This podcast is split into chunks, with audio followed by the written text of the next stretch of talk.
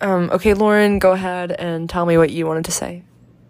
Okay, Sophie, if for whatever reason we're a year from now and I am engaged and getting married before I start my freshman year of college, I need you to share this with me because, future Lauren, if you are engaged and about to get married, you are an idiot, you are stupid, you are But- not mature enough to do this. But what if you love him? Like, You don't know what love is. Your brain is not fully mature until Lauren- you're like over 21.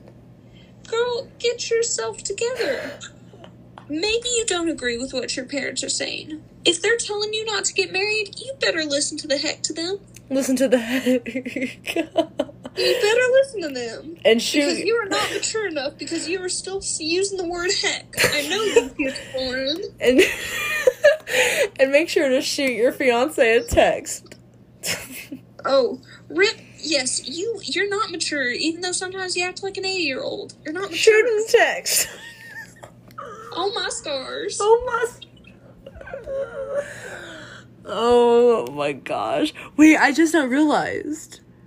I still owe you a Sonic drink. I lost that bet. Bro! Bro! Well,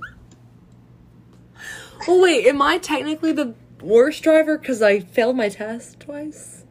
I don't know. I guess technically I am because you Technically, I technically. guess. Well, um, darn. Wait, did you get your license before me? I think like a week did. before, Yeah. but I still, I think I still lost the bet. Yes. Oh my gosh. I cannot. That is okay. Well, anyway, anything else you want to say to your future self? Um. Live your life, girl. Marriage, boys, should not be your focus. You're in college. This is the time of your life to chase after Jesus with your whole heart Mm. and to make friends, lifelong friends. Mm. And you don't have to have a boy to be fulfilled or to be satisfied. Period. Period. Okay. Okay. And that's and that's I still don't know how to end podcast well, so.